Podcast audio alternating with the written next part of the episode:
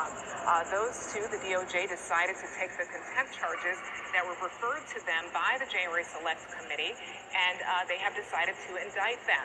Uh, also, there were votes to hold. Mark Meadows was the chief of staff at the time, and uh, Mr. Scavino, who worked as the social media director for the White House, uh, they were uh, voted to be held in contempt of Congress.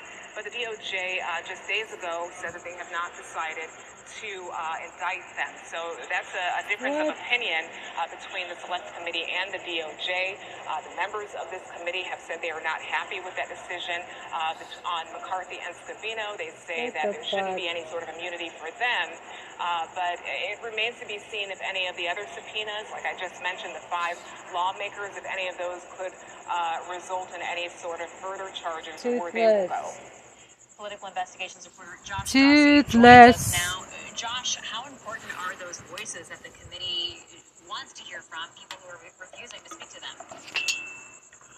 Well, the committee said to certainly do a workaround. And for example, in the case of Mark Meadows, it's relied on Cassidy Hutchinson, who was the top aide to Mr. Meadows, who was a lot of his meetings, has collected more than 20 hours of testimony from her. Uh, and some of the other cases, they've gone to junior and low-level aides who basically had proximity uh, around uh, the meetings and the events of that time uh, who are not stonewalling the committee, like some of former President Trump's top aides. Uh, how important those voices are, though, I think it's kind of impossible to know. I mean, uh, for example, on the day of January 6th, there was only an inner sanctum of folks who were around the former president uh, in close proximity, and a lot of those folks are not talking. I mean, Ivanka Trump is actually talking. Uh, Cassidy Hutchinson, as I said earlier, who was there that day, has talked. Several other aides have talked.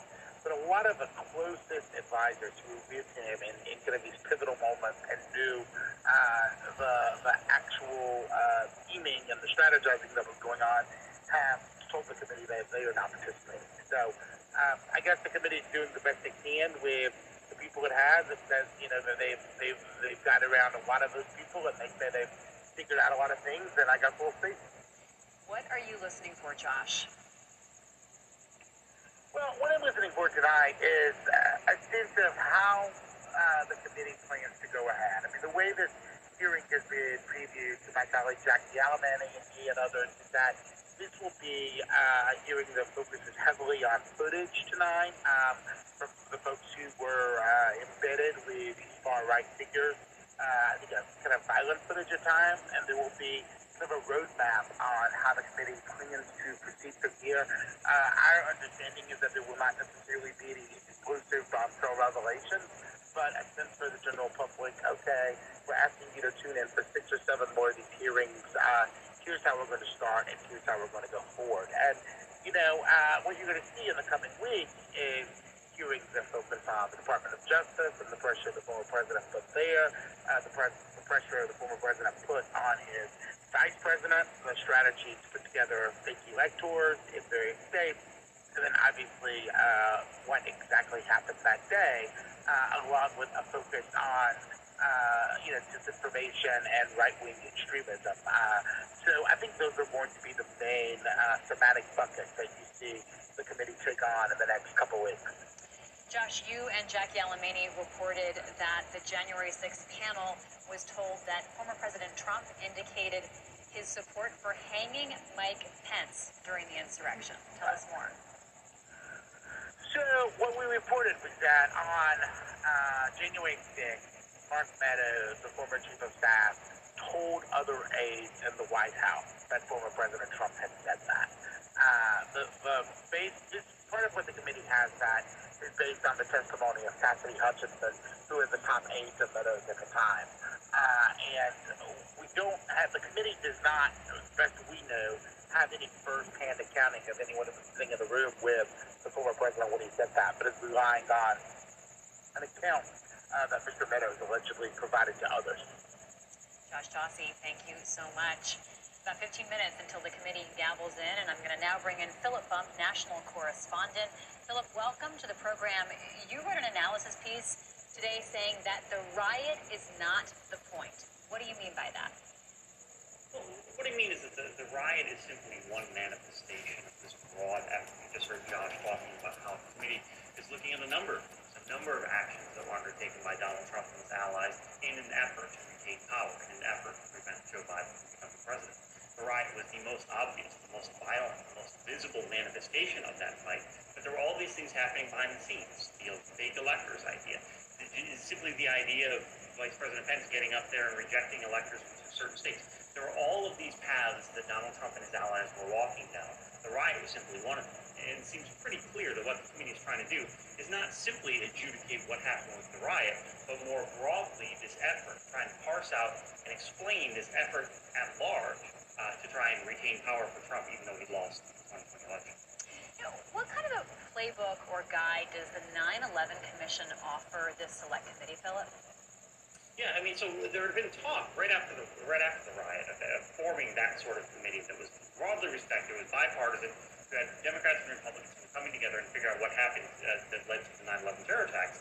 And if you actually look at the report, what it did was not just simply say, "Oh, here's how this was able to happen. Here's how they were able to get the planes in, in crash in the World Trade Center and so on and so forth." But it really is a broader look at all of the patterns that led up to it, the, the growth of Al Qaeda, how Osama bin Laden came to power the way in which the United States responded broadly to the threat of international terrorism.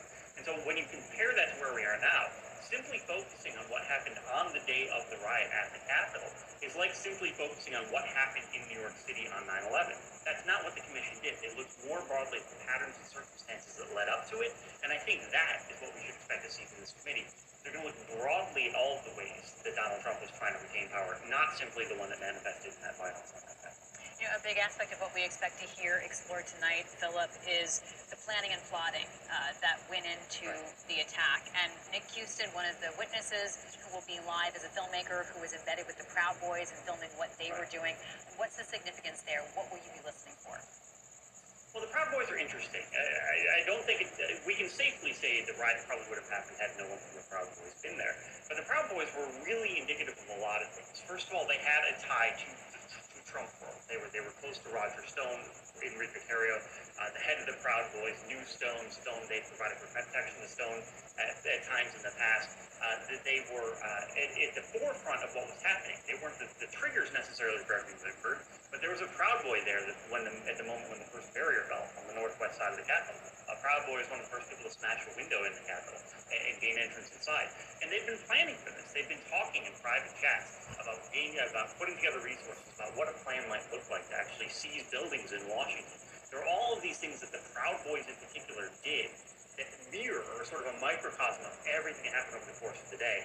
And that they had a documentarian there with them on that day. Uh, I think that's what the appeal is. The committee can use the Proud Boys and use this firsthand uh, familiarity with what they were doing to sort of walk through what happened before and then on the day of the riot itself. All right, Philip, um, thank you so much. Rhonda Colvin, we just saw some of the officers uh, who you've talked to enter this committee hearing room, uh, one of them surrounded by photographers capturing this moment. No, that's right. Uh, this is a, a day that they said that they've been looking forward to, not in any sort of, you know, jovial way or excitement, but of anxiousness. They want answers. You know, they put their bodies on the line. Uh, Officer Gonell, who we uh, played a clip of him earlier, he still suffers from uh, injuries from that day, being crushed by the crowd. Uh, there's also the mental trauma that we know many uh, officers who responded that day have gone through. So what they told me this week is that they, they're ready for this. They want answers. In fact, Officer Dunn, who I believe is sitting next to uh, Sergeant Gonell, he told me that, you know, we did our job that day. Now they need to do theirs. And uh, I'll just leave it at that because that really says everything. There's so many people who want answers about what happened that day and what preceded, preceded it. Well, separately from what's happening tonight, the criminal justice system is finding, investigating, and charging the people accused of attacking the Capitol that day. Let's bring in Mary Beth Albright, who's been tracking the criminal charges. So, Mary Beth, give us a sense of how many people have been charged at this point and how fast or slow the process is moving. Libby, more than 840 people have been arrested in conjunction with the January 6th attack. And the most important thing to know about that num- 840 number is that it's a work in progress. This is an ongoing investigation. And some people might say to themselves, it's been 18 months. What are we still looking for? And we need to remember this is not a typical investigation. This is a large scale event with a lot of people and a lot of potential evidence in the form of social media, either tweets or images or video, exactly what we were just talking about with the documentary evidence. Um, and we have to identify people too. Think about all the news organizations who were there that day on January 6th with all of the footage. A lot of the people were masked and we need to find the people, need to identify them, arrest them, charge them, and then bring them to trial. So it's a process that takes a long time, and considering that there is a, generally a five-year statute of limitation on federal crimes, um, this is going to be a while. So, Mary Beth, what are people being charged with? Yeah, so Libby, the, the charges are wide-ranging, and that reflects the wide-ranging activities that happened on January 6th. I've pulled up four charges, four of the most common charges for us to take a look at. And they really range, and you'll take you'll see that. The first one we're going to take a look at is blocking an entrance.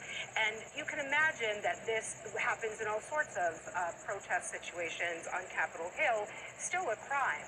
But if you block an entrance or an exit, it, it, it is a it is a federal crime to uh, to a federal building. Now, the second one gets higher in seriousness, and that is an act of violence in a restricted building, meaning a government building. And this is obviously a more serious um, accusation and a more serious charge. Particularly, you can get up to 10 years in prison plus a fine if you are found guilty um, of this of this crime. So those are two two laws that are uh, related to just federal government buildings. And then you get to I have here with me the United States Criminal Code, and in it the, the laws are grouped by subject. The next two common charges we have are under the subject of obstruction of justice. That's because the sanctity of our government and our government processes are so important that we have a special section for them take a look at this one obstruction of an official proceeding. Um, if you are found guilty of this, you could be imprisoned for up to 20 years plus a fine. And remember, this is under the same section as things like witness tampering in, in, a, in a trial. And then you get to the next one, which is conspiracy. So it's that same obstruction of an official proceeding, but you're a conspirator. You didn't even have to be there on, on January 6th in the Capitol to be convicted of this crime. So you can get an idea idea of how wide ranging these are and how much of investigation um, by the FBI and by the U.S. Attorney's Office in D.C. needs to take place. These charges are particularly problematic because here at the Washington Post, we have a, an extraordinary data science team, and in association with American University, we put together a database that has looked at what kind of affiliations some of the defendants have claimed. 78, at least 78 people have claimed um, a military affiliation, and at least 23 have claimed a law enforcement affiliation. And this is particularly notable and problematic because in those two positions of public trust, you take an oath to protect the Constitution of the United States not as you want it to be, but as it is. And so, Libby, those are particularly interesting cases that we'll be taking a look at. Mary Beth, just today, a man who's running as a Republican candidate for governor in Michigan was arrested on a Capitol riot charge. What is he accused of doing? Yeah, we have updated information on that here at the Washington Post. Ryan D. Kelley, who is a Republican candidate for the Republican gubernatorial primary in Michigan, that's going to be held in August, but he was arrested this morning on four misdemeanor charges. Now, Kelley has said that he left the building, that he left the Capitol generally when it was, quote, getting crazy, and that he didn't even go into the building. But the charging documents that we looked at this morning alleges that there is video identification of him inside of the Capitol building waving on a mob up one of the main staircases that was initially breached. And so his house was searched by the FBI this morning. This is a very serious case. His uh, attorney told the Washington Post just a couple hours ago that Kelley currently has every intention of of continuing his campaign in earnest. Libby? Thanks so much, Mary Beth Albright. Uh, James Hohmann, we're getting images here of this ever uh, growing crowd in the Cannon uh, House office building. I just caught a glimpse of Rhonda on the camera there, sitting at a table with other reporters as they prepare to cover tonight. Uh, you know, as Mary Beth is talking about the criminal charges, uh, how important is it that the committee reference that, but but make the point that that's, it doesn't end there, right? That it doesn't end with those individuals and their personal responsibility. Yeah, and, and ultimately, you know, Mary Beth did a great job of laying out the charges that will face, you know, the, the foot soldiers of this insurrection. Uh, but this committee, uh, had, there's a different standard uh, of you know, public opinion and of of the politics. Crazy is the guy that she was just talking about, uh, who's running for governor in Michigan. I talked to a Democratic strategist in Michigan a few minutes before we went on the air, and he was saying, I, I think this is actually going to help him in the crowded Republican primary. You know, Doug Mastriano, the Republican nominee for governor in Pennsylvania, uh, used campaign funds for his state Senate race to bus people down to the Capitol, walk from the ellipse to right outside the Capitol. He's cooperating uh, with the January 6th committee, according to his lawyer. So the, the this committee's job uh, is is less about the people who breached the Capitol and more about, as Phil Bump was saying a little bit ago, uh, the people who were conspiring behind the scenes to get them to break into the Capitol. If, if that is in fact what happened. No wonder you Let's go to uh, White House Bureau Chief Ashley Parker and get You her live, into the conversation breathe this before we go stuff. live to cover this hearing. It's in your Ashley, the big question, of course, on many people's minds is the responsibility of former President Trump and the people around him. What will you be listening for as the committee tries to build its Ay, case? ay, ay. I'll be looking for sort of all of the details. One day it'll be fair play. We in our reporting, which which I should say felt uh, say, quite "Oh, rigorous, okay." but we're unable to fill in. As you know, the Washington Post did this huge uh, multimedia digital project um, known as the Attack, where we sort of chronicled the before, during, and after of January 6th. Um, and we had a ton of scoops and a ton of reporting. But we also, when we put this in the project, we had some holes and we had some questions uh, we still wanted answered because we were mere reporters. We didn't have subpoena power. Um, and we didn't have the ability to get some of those documents, some of those text messages, and some of the testimony that this committee uh, can get. So, you know, for me, um, for as much as we found out, there was still uh, some sort of just unknowable areas for us of exactly what former President Trump was doing on January 6th, especially once he became aware of what was going on at the Capitol. And we know that he was sort of, we know that he was watching on television. We know that he initially was sort of enjoying it and kind of felt buoyed by how, how fervent he viewed his supporters.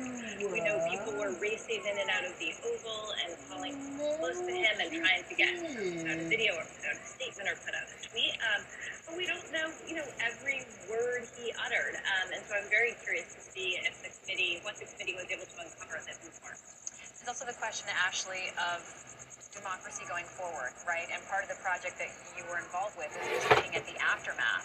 Um, what does the committee hope to achieve here, and what is the exploration they need to do about what happens next? Uh, how election integrity is preserved in the future?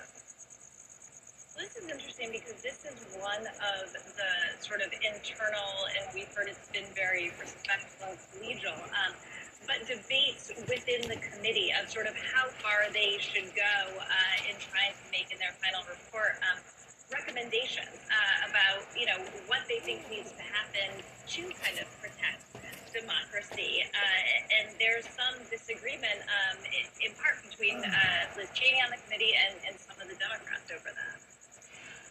So, Ashley, there's also the question of everything leading up to January 6th and what President Trump was doing to try to subvert uh, the will of the American people. How are you going to be listening for that in this process? Well, again, I, I when I was sort of reporting and when we conceived uh, about this we're trying to understand it, it very much felt in the run up that there was this moment where there were sort of it, it was a train um, and there were kind of two tracks and there's this moment where it diverges and it goes to this track where former President Trump is you know, pitching the, the big lie, the and absolutely baseless claim that the election was somehow stolen or rigged. And, and from that flows this idea that if this election was stolen, then Trump and his allies need to take steps uh, to, to rightfully reclaim the election for himself. And you had, as it was described to us, a, a couple of dates, key dates on the calendar um, where they thought they could uh, make a difference, in, including, you know, when the electors gathered. And of course, at, at each step, um, it kept on getting deferred. And Trump and his allies would say, well, we, we didn't succeed on election night, um, so, you know, we're kicking it down the road. And then we didn't succeed when all the news organizations, um, you know, counted the votes and, and called it for Biden. So now we're it's December 14th. And the last and final date was January 6th, um, where, of course, we know what happened. And so I will sort of be looking for also that moment where, you know, the, the train kind of got out of control and went on, on one track. Ashley Parker, White House Bureau Chief, thank you so much. James Hohmann, we are looking at this packed hearing room where everything will begin in just a few moments. We've seen quite a few of the officers there uh, who were defending the Capitol that day who were injured. I saw Officer Harry Dunn, also Officer Gonell, who Rhonda's been talking with, uh, uh, former Officer Fanone. Uh, Officer Dunn has a T-shirt on that has the definition of insurrection on it, James. Yeah, it, it really is amazing. You know, the Democrats have really struggled since 2020 with targ, you know, criticism of uh, some Think you're saying going to on the sleep then, police or, or what have you. Uh, you know, these law enforcement sources, uh, these officials, uh, these officers, frontline officers, are such compelling witnesses uh, because they underscore that this was not some kind of victimless crime. Uh, that Insurrection. there, it wasn't just democracy that was Insurrection. under attack that day. It was also these, these officers of law. men and women, Americans. Uh, let's review, in case people are just tuning in, we will hear from two live witnesses today. Caroline Edwards, a Capitol Police officer, uh, one of the first people, if not the first person, first officer injured in the attack on the Capitol. We'll also hear from Nick Quested, who's a filmmaker who was embedded with the Proud Boys. Uh, James, what will, we, what will we be listening for from him? With Nick Quested, he's really going to show that this was not spontaneous, that this was not just a bunch of angry insurrectionists or people who were caught up in, in a mob, but that there was planning and coordination, that there was a meeting in a parking garage the night before uh, the insurrection to talk through the plan where someone mentions the Capitol. He is going to show his raw tape that will take us inside the, the deliberations.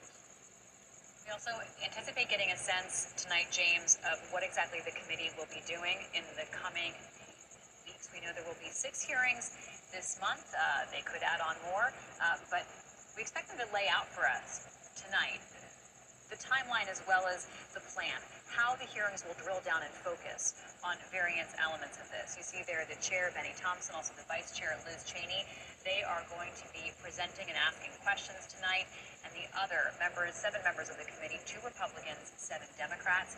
This is live coverage from the Washington Post. Stay with us tonight and throughout this month as we cover these prime time hearings as well as daytime hearings live from Capitol Hill.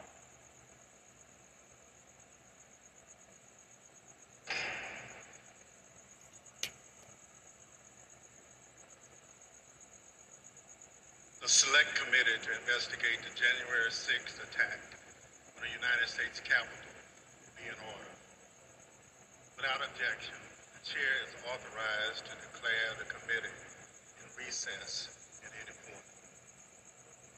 Pursuant to House Deposition Authority Regulation 10, the Chair announces the committee's approval to release the deposition material presented during tonight's. Thanks to everyone watching tonight for sharing part of your evening.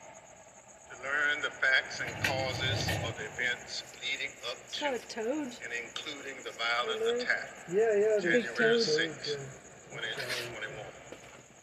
Our democracy, electoral system, and country. They come from here.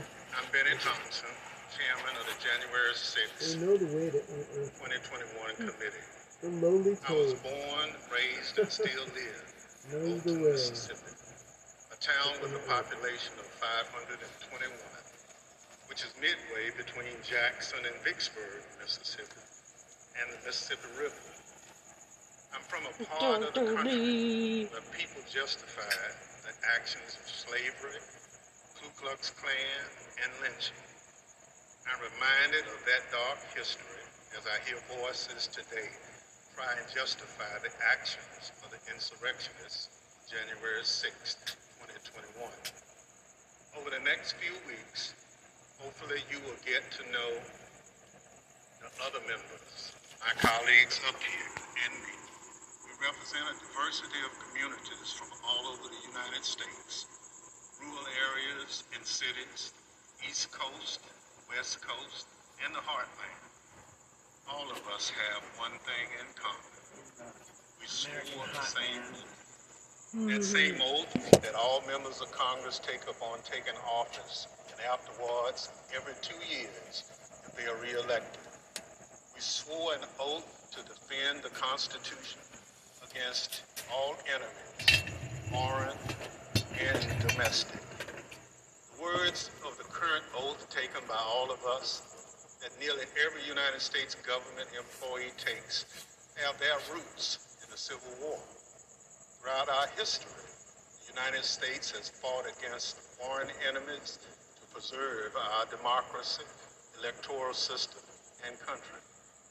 When the United States Capitol was stormed and burned in 1814, foreign enemies were responsible. After war, in 1862, when American citizens had taken up arms against this country, Congress adopted a new oath to help make sure no person who had supported the rebellion could hold a position of public trust. Therefore, congresspersons and United States federal government employees were required for the first time to swear an oath to defend the Constitution against all enemies, foreign and domestic. That oath was put to test on January 6, 2021 The police officers who held the line that day honored their oath. Many came out of that day bloody and broken. They still bear those wounds, visible and invisible. They did their duty. They repelled the mob, ended the occupation of the Capitol. They defended the Constitution against domestic enemies so that Congress could return, uphold our own oath, and count your votes to ensure the transfer of power, just as we've done for hundreds of years. But unlike in 1814, it was domestic enemies of the Constitution stormed the Capitol and occupied the Capitol, sought to thwart the will of the people, stop the transfer of power. And so they did. So at the encouragement of the President of the United States, the President of the United States, trying to stop the transfer of power, a precedent that had stood for 220 years, even as our democracy had faced its most difficult test. Thinking back again to the Civil War in the summer of 1864, the President of the United States believed he, we would be doomed to bid bid for reelection. He believed his opponent, General George McClellan, would wave the white flag when it came to preserving the Union. But even with that grim fate hanging in the balance, President Lincoln was ready to accept the will of the voters, come what may. He made a quiet pledge he wrote down the words, This morning, as for some days past, it seems exceedingly probable that this mm. administration will not be reelected. Then it will be my duty to so cooperate with the president-elect. It will be my duty. Lincoln sealed that memo and asked his cabinet secretaries to sign it sight unseen He asked them to make the same commitment he did, to accept defeat, if indeed defeat was the will of the people, to uphold the rule of law, to do what every president who came before him did, and what every president who followed him would do, until Donald Trump. Donald Trump lost the presidential election in 2020 the American people voted him out of office. It was not because of a rigged system. It was not because of voter fraud. Don't believe me? Hear what his former attorney general had to say about it. I warn those who watching that this contains strong language. just what I, I've been through. I've had, I had three discussions with the president that I can recall. One was on November 23rd. Strong language. One language. was on December 1st and one was on December hmm. 14th. And I've been through sort of That's the give and take of those discussions. And in that context, I made it clear I did not agree with idea of saying the election was stolen and putting out this stuff, which I told the president was bullshit. And, uh, you know, I didn't want to be a part of it, and that's one of the reasons that went into me deciding to leave when I did. I, I observed, uh, I think it was on December 1st, that, you know, how can we, you can't live in a world where, where the incumbent administration stays in power based on its view, unsupported by specific evidence, that the election, that there was fraud in the election. Bill Barr on Election Day 2020, he was the Attorney General of the United States, the top law enforcement official in the country, telling the president exactly what he thought about claims of a stolen election. Donald Trump had his days in court to challenge the results. 86. He was within his rights to it's seek those judgments. In the United States, law abiding citizens have those tools for pursuing justice. He lost in the courts, just as he did at the ballot box. And in this country, that's the end of the line. But for Donald Trump, that was only the beginning of what became a sprawling, multi step conspiracy aimed at overturning the presidential election, aimed at throwing out the votes of millions of Americans, your votes, your voice in our democracy, and replacing the will of the American people with his will to remain in power after his term ended. Donald Trump was at the center of this conspiracy. And ultimately, Donald Trump, President of the United States, spurred a mob of domestic enemies of the Constitution to march down the Capitol and subvert American democracy.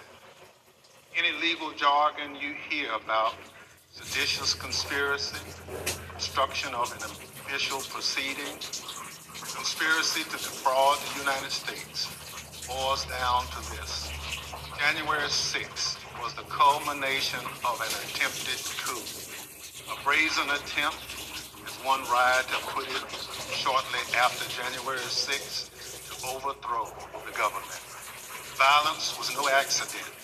It represents Senate Trump's last stand, most desperate chance to halt the transfer of power. Now, you may hear those words and think, this is just another political attack on Donald Trump by people who don't like him. That's not the case. My colleagues and I all wanted an outside independent commission to investigate January 6th, similar to what we had after 9 11. But after first agreeing to the idea, Donald Trump's allies in Congress put a stop to it.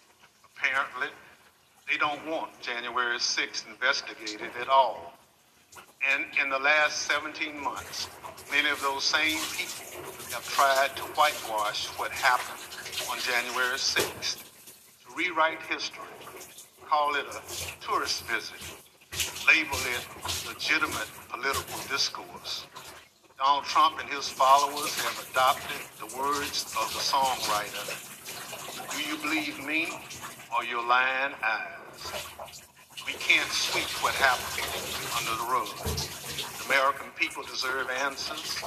So I come before you this evening not as a Democrat, but as an American who swore an oath to defend the Constitution. The Constitution doesn't protect just Democrats or just Republicans. It protects all of us, we the people. And this scheme was an attempt to undermine the will of the people. So tonight and over the next few weeks, we're going to remind you of the reality of what happened that day. But our work must do much more than just look backwards. The cause of our democracy remains in danger. The conspiracy to fraud the will of the people is not over. Are those in this audience thirst for power but have no love or respect for what makes America great. Devotion to the Constitution. Allegiance to the rule of law. Our shared journey to build a more perfect union. January 6th and the lies that led to insurrection have put two and a half centuries constitutional democracy at risk. The world is watching what we do here. America has long been expected to be a shining city on the hill, a beacon of hope and freedom, a model for others when we are at our best. How can we play that role when our house is in such disorder? We must confront the truth with candor, resolve, and determination. We need to show that we are worthy of the gifts that are the birthright of every American. That begins here, and it begins now, with a true accounting of what happened and what led to the attack on our Constitution and our democracy. In this moment, when the dangers of our Constitution and our democracy loom large, nothing could be more important. Working alongside public servants on this dais has been one of the greatest honors of my time in Congress. It's been a particular privilege to count as a partner in this effort and to count as a friend. The gentlewoman from Wyoming, Miss Cheney. She's a patriot, a public servant of profound courage, of devotion to her oath and the Constitution. It's my pleasure to recognize Ms. Cheney for her opening statement. Thank you very much, Mr. Chairman, and let me echo uh, those words about the importance of, of bipartisanship and what a tremendous honor it is to work on this committee. Mr. Chairman, at 6.01 p.m. on January 6th, after he spent hours watching a violent mob besiege, attack, and invade our Capitol, Donald Trump tweeted, but he did not condemn the attack. Instead, he justified it. These are the things and events that happen, he said, when a sacred landslide election victory is so unceremoniously and viciously stripped away from great patriots who've been badly and unfairly treated for so long. As you will see in the hearings to come, President Trump believed his supporters at the Capitol, and I quote, were doing what they should be doing. This is what he told his staff as they pleaded with him to call off the mob, to instruct his supporters to leave. Over a series of hearings in the coming weeks, you will hear testimony, live and on video, from more than half a dozen former White House staff in the Trump administration, all of whom were in the West Wing of the White House on January 6th. You will hear testimony that, quote, the president did not really want to put anything out calling off the riot or asking his supporters to leave. You will hear that President Trump was yelling and, quote,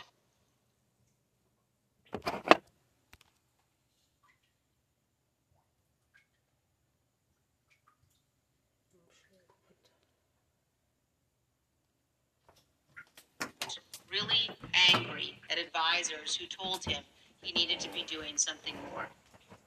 And aware of the rioters' chance to hang Mike Pence, the president responded with this sentiment quote, Maybe our supporters have the right idea. Mike Pence, quote, deserves it. You will hear evidence that President Trump refused for hours to do what his staff, his family, and many of his other advisors begged him to do immediately instruct his supporters to stand down and evacuate the Capitol. Tonight, you will see never before seen footage of the brutal attack on our Capitol. An attack that unfolded while a few blocks away, President Trump sat watching television in the dining room next to the Oval Office. You will hear audio from the brave police officers battling for their lives and ours, fighting to defend our democracy against a violent mob Donald Trump refused to call off. Tonight and in the weeks to come, you will see evidence of what motivated this violence, including directly from those who participated in this attack. You will see video of them explaining what caused them to do it. You will see their posts on social media. We will show you what they have said in federal court. On this point, there is no room for debate. Those who invaded our Capitol and battled law enforcement for hours were motivated by what President Trump had told them that the election was stolen and that he was the rightful president. President Trump summoned the mob, assembled the mob, and lit the flame of this attack. Will also hear about plots to commit seditious conspiracy on January 6th, a crime defined in our laws as conspiring to overthrow, put down, or destroy by force the government of the United States, or to oppose by force the authority thereof. Multiple members of two groups, the Oath Keepers and the Proud Boys, have been charged with this crime for their involvement in the events leading up to and on January 6th. Some have pled guilty. The attack on our Capitol was not a spontaneous riot. Intelligence available before January 6th identified plans to, quote, invade the Capitol, occupy the Capitol, and take other steps to halt Congress's count of electoral votes that day. In our hearings to come, we will identify elements of those plans, and we will show specifically how a group of Proud Boys led a mob into the Capitol building on January 6th. Tonight, I am going to describe for you some of what our committee has learned and highlight initial findings you will see this month in our hearings. As you hear this, all Americans should keep in fact in mind this fact. On the morning of January 6th, President Donald Trump's intention was to remain President of the United States, despite the lawful outcome of the 2020 election and in violation of his constitutional obligation to relinquish power. Over multiple months, Donald Trump oversaw and coordinated a sophisticated seven part plan to overturn the presidential election and prevent the transfer of presidential power. In our hearings, you will see evidence of each element of this plan. In our second hearing, you will see that Donald Trump and his advisors knew that he had in fact lost the election. But despite this, President Trump engaged in a massive The thing effort that gets to me spread is that he still fraudulent hasn't conceded the election. to convince huge portions of the U.S. population that fraud had stolen the election from him. the whole was not thing is a fraud. Jason Miller was Pretended senior like Trump he campaign like he believed that he In this won. Clip, Miller describes a call between the Trump campaign's Even internal he he data admitted expert and. President Trump a few days after the 2020 election. That he had it. I was in the Oval Office. Um, Pretty raw deal. at some point in the conversation, Matt Oczkowski, who was the lead data person, was brought on. Raw deal for the American people. He delivered to the president in pretty blunt terms uh, that he was going to lose. And that was based, uh, Mr. Miller, on Matt and the data team's assessment of the sort of county by county, state Yeah, by state a news, results uh, a as news reported. creation. Correct. Yeah. Alex It'll be a Cannon was uh, one of President Trump's campaign lawyers. He previously worked for the Trump Organization. One of his Um, responsibilities was to assess allegations of election fraud in November 2020. Here is one sample of his testimony discussing what he told White House Chief of Staff Mark Meadows. I remember a call with uh, Mr. Meadows, where Mr. Meadows was asking me what I was finding and if I was finding anything. And I remember sharing with him that we weren't finding anything that would be sufficient to um, change the results in any of the key states. When was that conversation? Probably in November, mid, mid to late November. I think it was before my child was born. And what was Mr. Meadows' reaction to that information? I believe the words he used were, so there's no there there. There's no there there. The Trump campaign's general counsel, Matt Morgan, gave similar testimony. Oh, He there's no explained that all of the fraud allegations and the campaign's other election arguments taken together and viewed in the best possible light for President Trump would still not change the outcome of the election. President Trump's Attorney General Bill Barr also told Donald Trump his election claims were wrong. Oh, fucking cat. As you will see, this was a pivotal moment. This tweet initiated a chain of events. The tweet led to the planning for what occurred on January 6th, including by the Proud Boys, who ultimately led the invasion of the Capitol and the violence on that day. The indictment of a group of Proud Boys alleges that they planned, quote, to oppose by force the authority of the government of the United States. And according to the Department of Justice, on January 6, 2021, the defendants directed, mobilized, and led members of the crowd onto the Capitol grounds and into the Capitol, leading to the dismantling of metal barricades, the destruction of property, the breaching of the Capitol building, and the assaults on law enforcement. Although certain former Trump officials have argued that they did not anticipate violence on January 6th, the evidence suggests otherwise.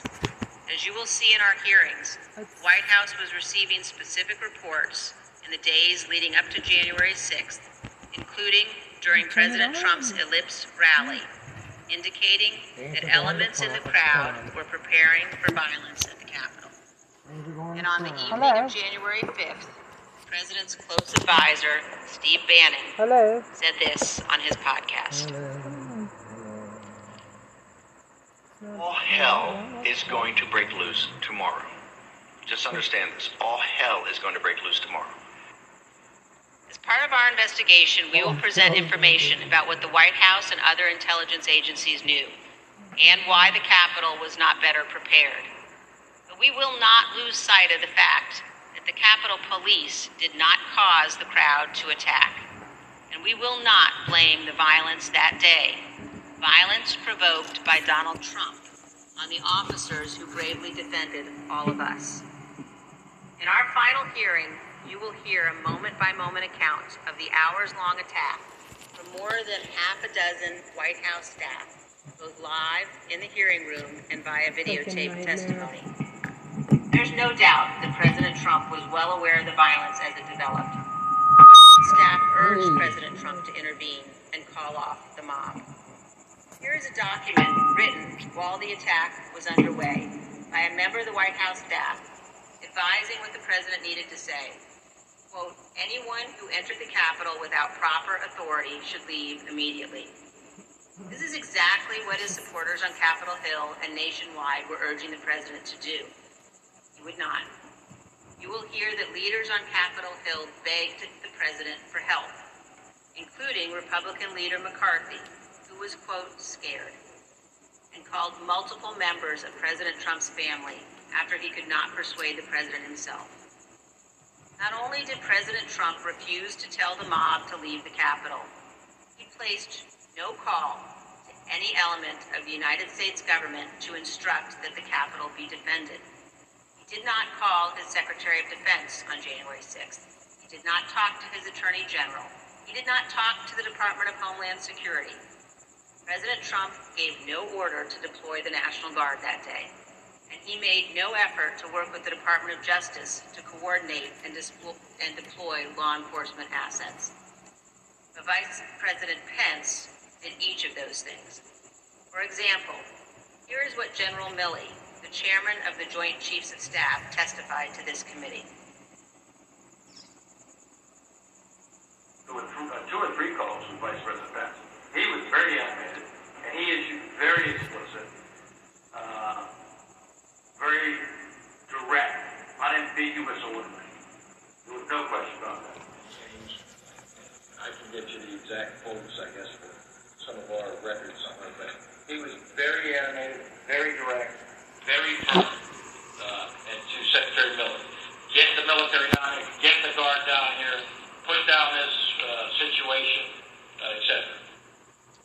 By contrast, here is General Milley's description of his conversation with President Trump's chief of staff, Mark Meadows, on January 6th. He said, uh, we, have, we have to kill the narrative that the vice president is making all the decisions.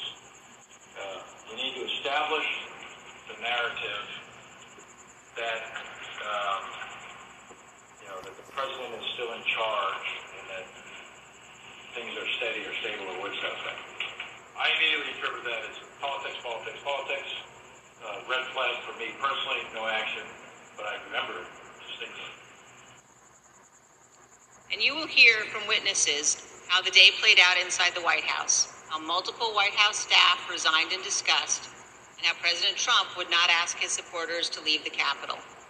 It was only after multiple hours of violence President Trump finally released a video instructing the riotous mob to leave. And as he did hmm. so, he said to them, quote, We love you, and you're very special.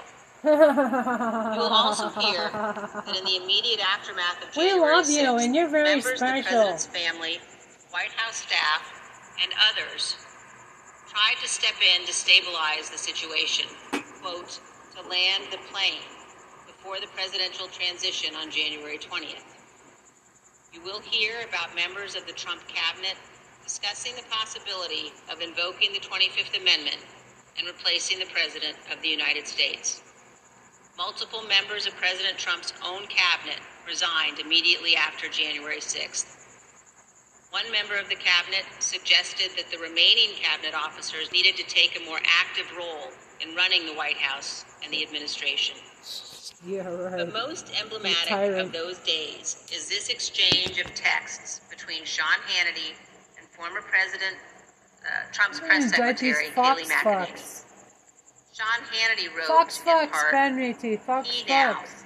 no more crazy people, no more stolen election talk. yes, impeachment and 25th Amendment are real. Many people will quit. Ms. McEnany responded in part, love that. That's the playbook. White House staff knew that President Trump was willing to entertain and use conspiracy theories to achieve his ends. They knew the president needed to be cut off from all of those who had encouraged him. They knew that President Donald Trump was too dangerous to be left alone, Too dangerous not to at least until he left office on January 20th. These are important facts for Congress and the American people to understand fully. When a president fails to take the steps necessary to preserve our union, or worse, causes a constitutional crisis, we're in a moment of maximum danger for our republic. Some in the White House took responsible steps to try to prevent January 6th. Others egged the president on. Others who could have acted refused to do so. In this case, the White House counsel was so concerned about potentially lawless activity that he threatened to resign multiple times. That is exceedingly rare and exceedingly serious. It requires immediate attention, especially when the entire team threatens to resign. However, in the Trump White House, it was not exceedingly rare, and it was not treated seriously. This is a clip of Jared Kushner addressing multiple threats by White House counsel Pat Cipollone and his team of lawyers to resign in the weeks before January 6th. Jared, uh, are you aware of um, instances where uh, Pat Cipollone threatened to resign? I, I kind of, uh, like I said, my interest at that time was on trying to get as many pardons done. Uh, and I know that, you know, he was always, him and the team were always saying, oh, we're going to resign, we're not going to be here if this happens, if that happens. So I kind of took it up to just be whining, to be honest with you. Whining. There's a reason why people serving in our government take an oath to the Constitution. As our Jared founding Kushner fathers couldn't even pass recognized, democracy is clearance. fragile. People in positions of public trust are duty bound to defend it, to step forward when action is required. In our country, we don't swear an oath to an individual or a political party. We take our oath to defend the United States Constitution. And that oath must mean something. Tonight, I say this to my Republican colleagues who are defending the indefensible. There will come a day when Donald Trump is gone, but your dishonor will remain. Finally, I ask all of our fellow Americans, as you watch our hearings over the coming weeks, please remember what's at stake. Remember the men and women who have fought and died so that we can live under the rule of law, not the rule of men. I ask you to think of the scene in our Capitol Rotunda on the night of January 6th. There, in a sacred space in our constitutional republic, the place where our presidents lie in state, watched over by statues of Washington and Jefferson, Lincoln and Grant, Eisenhower, Ford, and Reagan. Against every wall that night encircling the room, there were SWAT teams. Men and women in tactical gear with long guns, deployed inside our Capitol building. There in the rotunda, these brave men and women rested beneath paintings depicting the earliest scenes of our republic, including one painted in 1824 depicting George Washington resigning his commission, voluntarily relinquishing power, handing control of the Continental Army back to Congress. With this noble act, Washington set the indispensable example of the peaceful transfer of power, what President Reagan called nothing less than a miracle. The sacred obligation to defend this peaceful transfer of power has been honored by every American president, except one. Hmm. As Americans, we all have a duty to ensure that what happened on January 6th never happens again, to set aside partisan battles, to stand together to perpetuate and preserve our great republic. Thank you, Mr. Chairman. As we provide answers to American people about January 6th, it's important that we remember exactly what took place. That this was no tourist visit to the mm-hmm. Capitol. it was Most a of the terrorist footage visit to the we are about to play has never been seen. The Select Committee obtained it as a part of our investigation. It This isn't easy to tourist visit to I want to Capitol. warn It everyone that this video includes to Capitol. violence and strong language. Without objection, I include in the record a video presentation of violence on January 6th.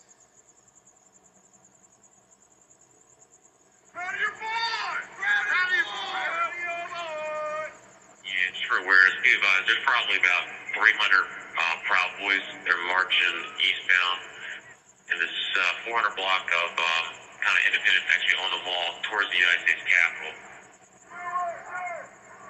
I am not allowed to say what's going to happen today because everyone's just going to have to watch for themselves. But it's going to happen. Something's going to happen.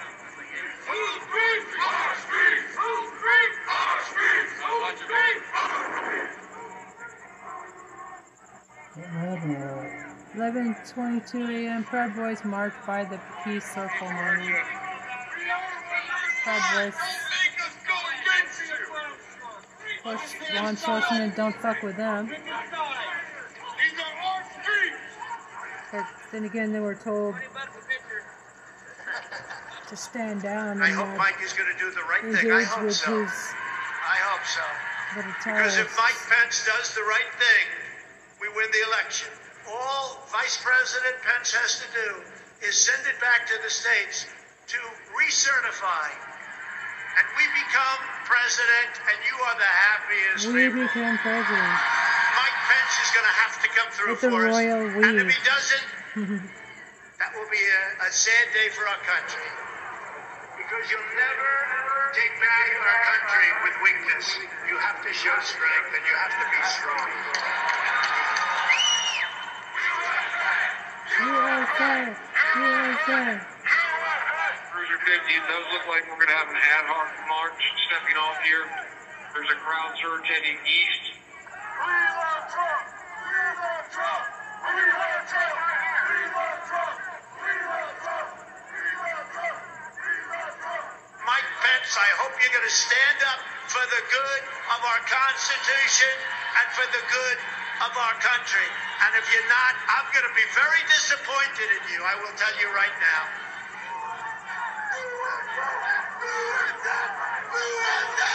USA.